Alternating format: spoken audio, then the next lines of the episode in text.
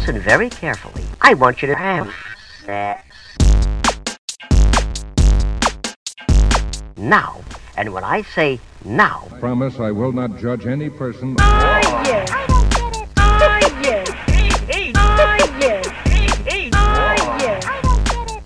Cześć, z tej strony Nat, czyli Twoja zaufana sekspertka, a to jest Nat i Seks. Podcast o tym, że życie jest zbyt krótkie na kiepski seks. Odcinek 35. Nieudane związki.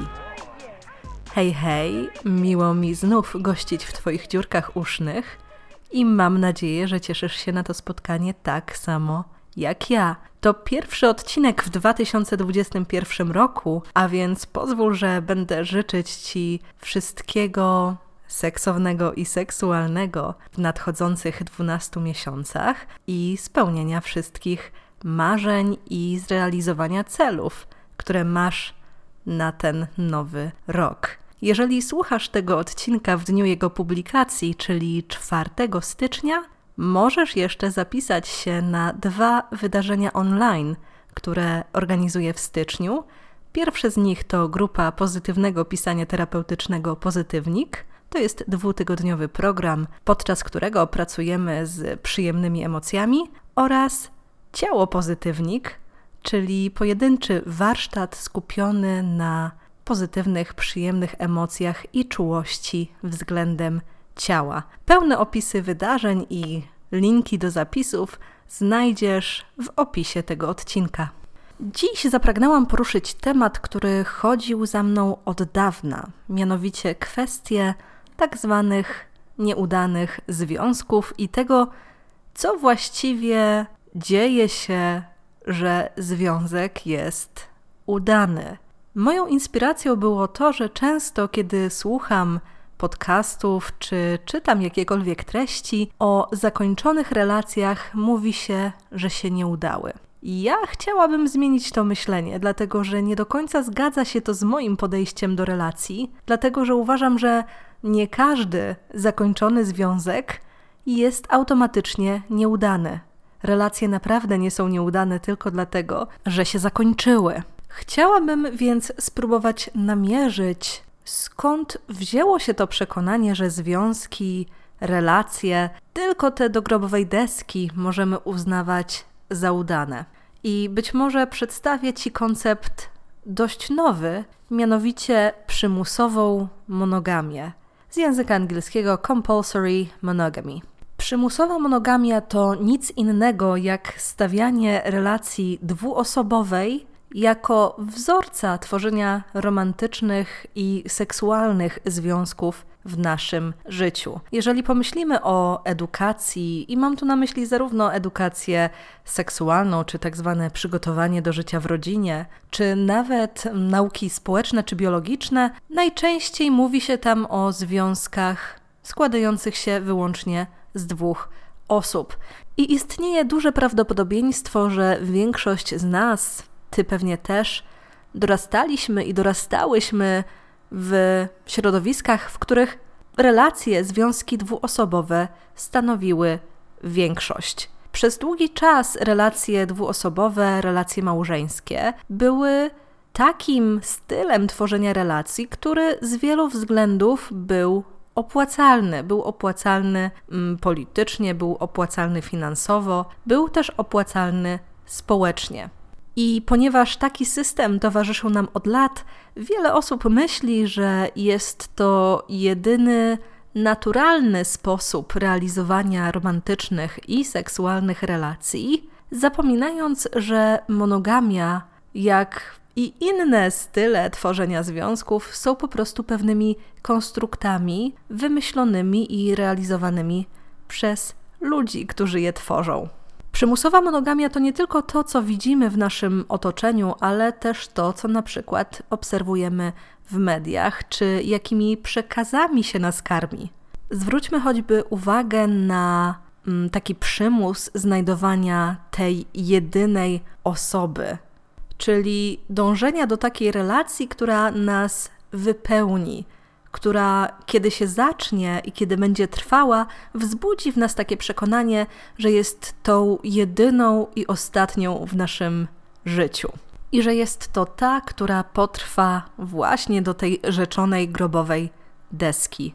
Wielu ludzi reaguje irytacją, wzburzeniem, kiedy powtarzam taką frazę, że wszystkie związki w naszym życiu się kiedyś skończą, aż jeden nie. I tak naprawdę nie mamy możliwości czy zdolności przewidzenia, który to będzie.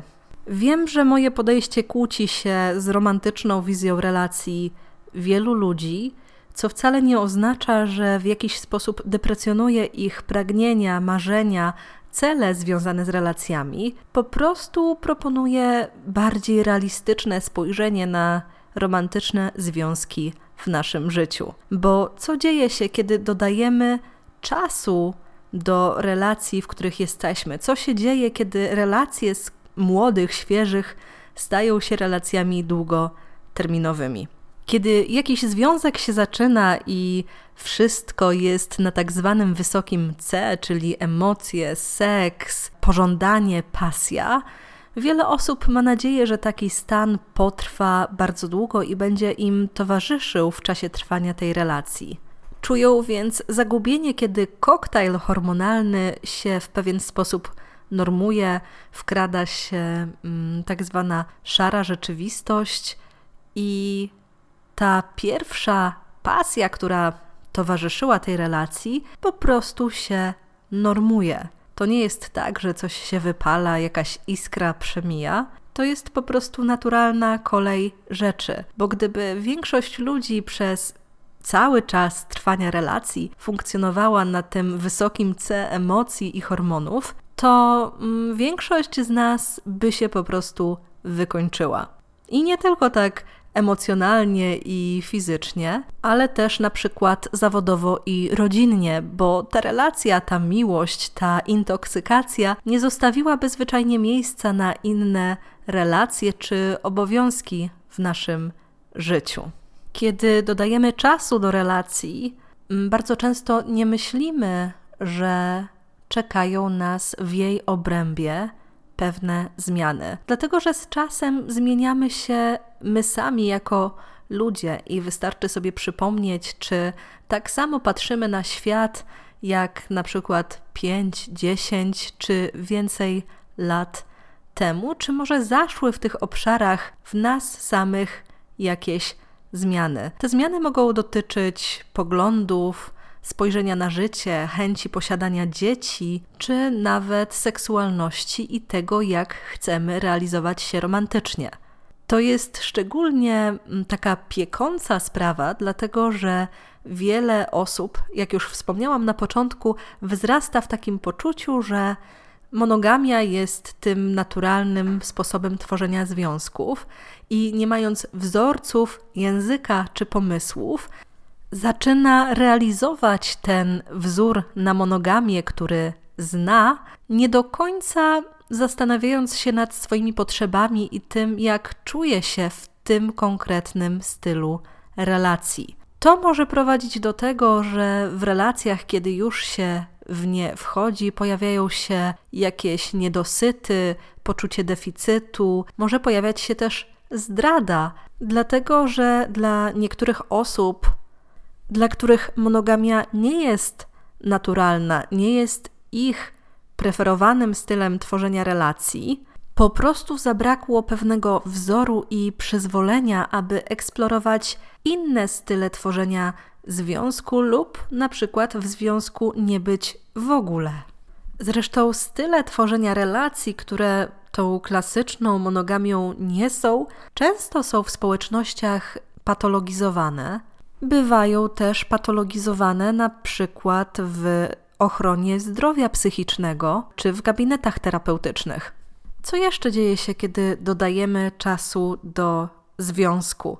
Mogą pojawiać się nie tylko zmiany dotyczące tego, jak chcemy czy pragniemy wieść nasze życie, ale też na przykład zmiany związane z naszym zdrowiem, zarówno psychicznym, jak i fizycznym, mogą pojawiać się takie aspekty jak na przykład konieczność opieki nad członkami rodziny, pojawiają się też takie aspekty jak zwiększenie prawdopodobieństwa wystąpienia jakichś nadużyć w relacji.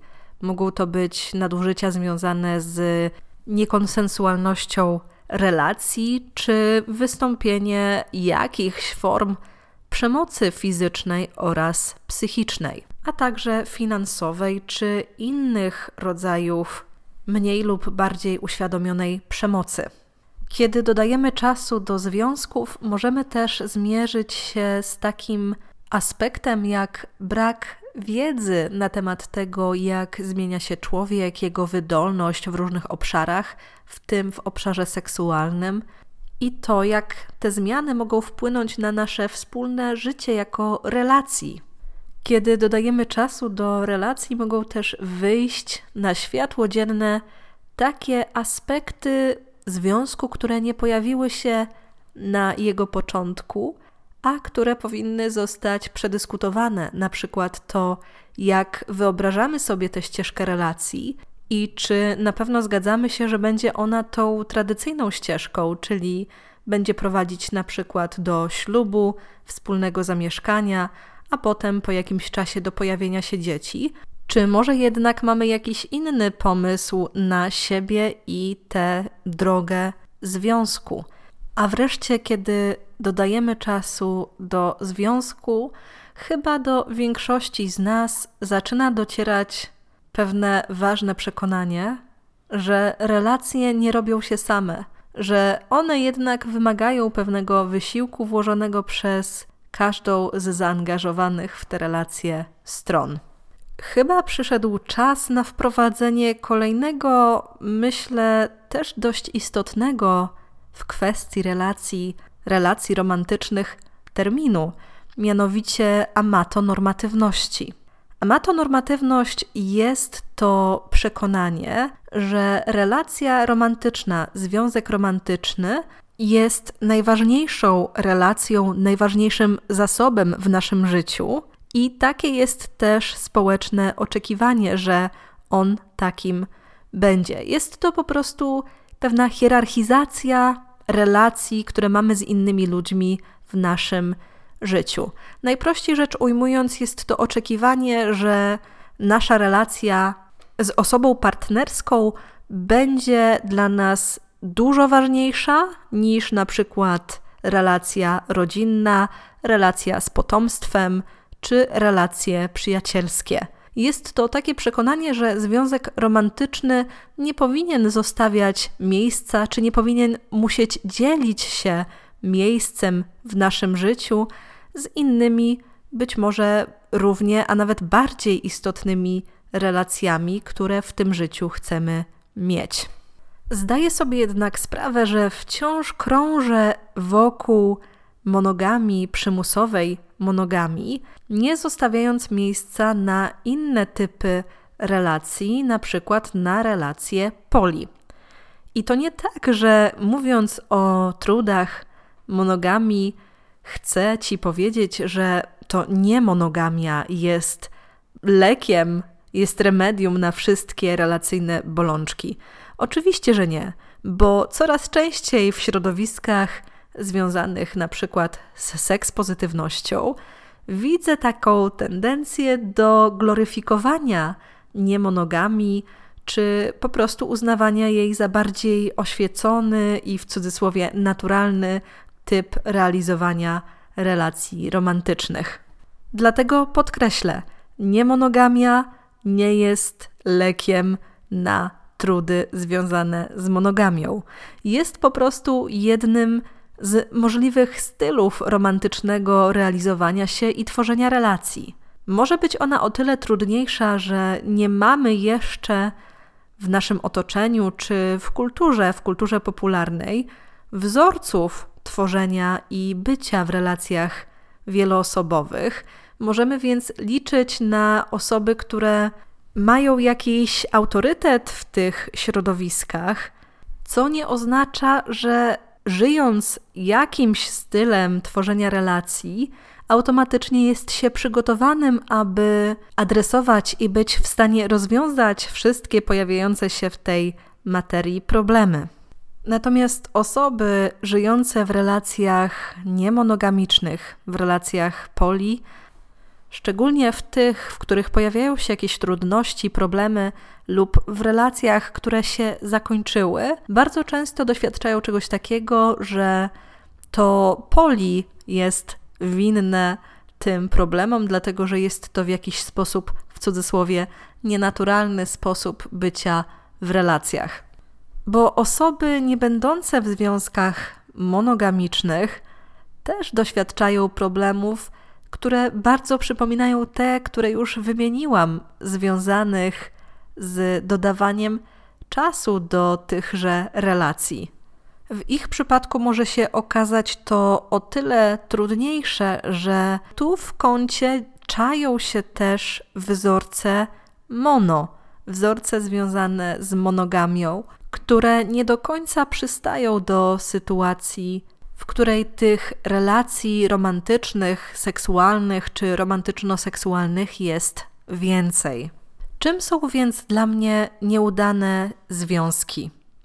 Nieudane związki to wcale nie te, które nie zakończyły się relacją do śmierci jednej z zaangażowanych w nie osób, dlatego że również takie relacje mogą trwać i być bardzo długie, a przez osoby w nie zaangażowane nie być postrzegane jako relacje udane.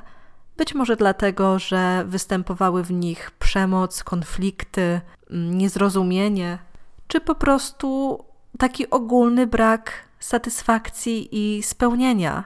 Być może były to relacje utrzymywane i trwające z jakiejś konieczności, czy po prostu z niemożności podjęcia decyzji o ich zakończeniu.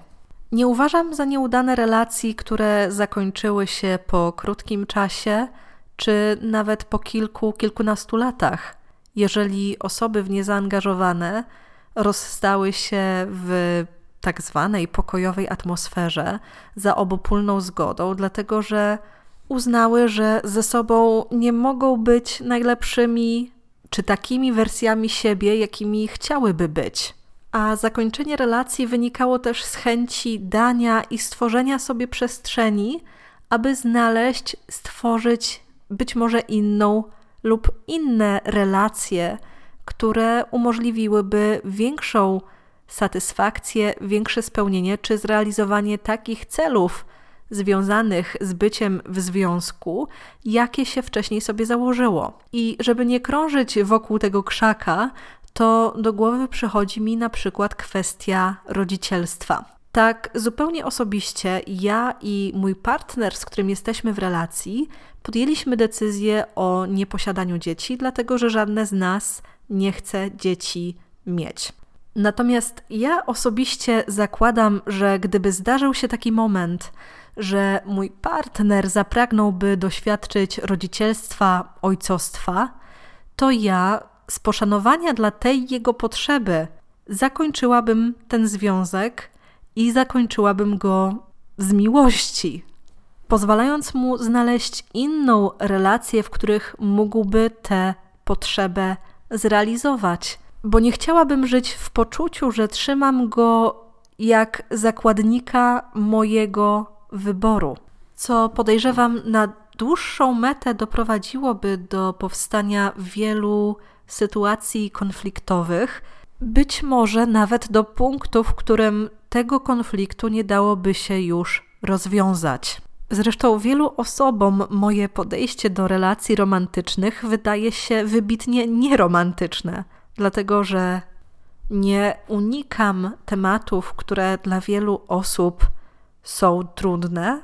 Jestem zwolenniczką przeprowadzania tak zwanych audytów związku i sprawdzania, czy w kwestiach kluczowych dotyczących na przykład właśnie rodzicielstwa, legalizacji związku, czy jakichś własnych planów na przyszłość, coś się nie zmieniło na tyle, że ta relacja już mnie w nich nie wzmacnia, tylko zaczyna w pewien sposób ograniczać. Nie twierdzę bynajmniej, że to, jak ja realizuję swoją relację, powinno być wzorem dla innych osób. bo przecież różnimy się od siebie, mamy różne style przywiązania, różne pragnienia i różne wzorce. A ja wcale nie zakładam, że ta relacja, w której jestem teraz, jest tą ostatnią w moim życiu, co wcale nie oznacza, że chcę jej zakończenia już teraz lub je planuję. Natomiast daję sobie i mojemu partnerowi takie pozwolenie i przestrzeń na ewolucję, na zmianę pragnień, celów, jakichś dążeń, bo wiem, że to też obojgu nam pozwala funkcjonować w pewnej autentyczności wobec siebie samych, jak i siebie nawzajem. I gdyby ta relacja, w której jestem teraz i w której jestem od wielu lat, zakończyła się dziś lub jutro, z pewnością nie nazwałabym jej nieudanym związkiem, dlatego że nawet jak dziś, teraz, w tym momencie spoglądam na tę relację, to znajduję w niej dużo momentów, za które jestem wdzięczna, które mnie w jakiś sposób rozwinęły, że była przepełniona szacunkiem do jakichś własnych ograniczeń, granic czy osobistych celów lub pragnień, które miały miejsce, aby wybrzmieć, aby zostać przedyskutowane i które też były szanowane. Ta relacja też daje mi potwierdzenie, że jestem w stanie tworzyć zdrowe, wspierające relacje z innymi ludźmi, relacje romantyczne, które mogą być trwałe i wiązać się dla każdej ze stron z takim poczuciem bezpieczeństwa, komfortu i po prostu spełnienia w tym obszarze. Natomiast przeznaczony na te relacje czas wcale nie byłby wyznacznikiem tego, czy uważam ją za udaną, czy nie. Nie miałabym takiego poczucia, że zmarnowałam te kilka lat, czy że mój partner zabrał mi młodość, którą przecież mogłam spędzić z kimś, kto chciałby być ze mną do tej tak zwanej grobowej deski. Bo przecież to tak nie działa. Natomiast cieszy mnie, że bardzo szeroko promuje się obecnie podejście do tworzenia relacji szytych na miarę, czyli takich, które są realizowane w zgodzie z tym, jak chcemy i jak pragniemy funkcjonować w relacjach romantycznych czy seksualnych, i że coraz więcej osób daje sobie pozwolenie, aby eksplorować różne style relacji i sprawdzać, które z nich najbardziej im służą, są najbardziej wypełniające i wzmacniające. Coraz więcej osób też zdaje sobie sprawę, że tworzenie fajnych, głębokich relacji to nie tylko same przyjemności, ale właśnie też praca. W związku z tym inwestują w rozwijanie relacji, na przykład uczestnicząc w sesjach terapeutycznych, w konsultacjach, czy po prostu pracując w jakiś sposób indywidualnie, nie unikając trudnych tematów. I też rozumiejąc, że tak samo jak praca nad relacją, ważna jest też praca ze sobą jako człowiekiem, z doświadczeniami, może jakimiś traumami, czy po prostu taka porządkująca praca, jeżeli chodzi o kwestie emocji czy kwestie psychiki. Dlatego na zakończenie mam apel. Przestańmy nazywać związki, które się zakończyły, związkami nieudanymi, jeśli osoby, które same w nich były, ich tak nie definiują. Bo sam fakt, że jakiś związek się zakończył, nie oznacza, że był nieudany, i tylko osoby w niego zaangażowane wiedzą, co działo się w jego ramach i w jakiej atmosferze przebiegała zarówno relacja, jak i samo rozstanie. Bo język, jakim mówimy o relacjach, w szczególności cudzych relacjach, naprawdę ma znaczenie. I tą myślą chciałabym zakończyć nasze dzisiejsze spotkanie. Życzyć Ci wspaniałego tygodnia, a także poprosić o wsparcie mojego podcastu poprzez zasubskrybowanie go w ulubionym miejscu, w którym słuchasz podcastów udostępnienie go osobie, której mógłby się spodobać, zostawienie mu oceny w aplikacji podcastowej, najlepiej takiej, no, 4-5 gwiazdek. A jeśli czujesz się wyjątkowo hojnie, to wsparcie go mikrodonacją w serwisie Kofi. Link do tego celu znajdziesz w opisie. A tymczasem do usłyszenia już wkrótce. Pa!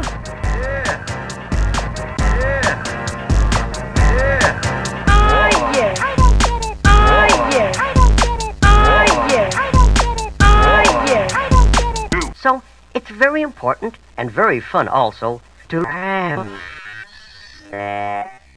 Now,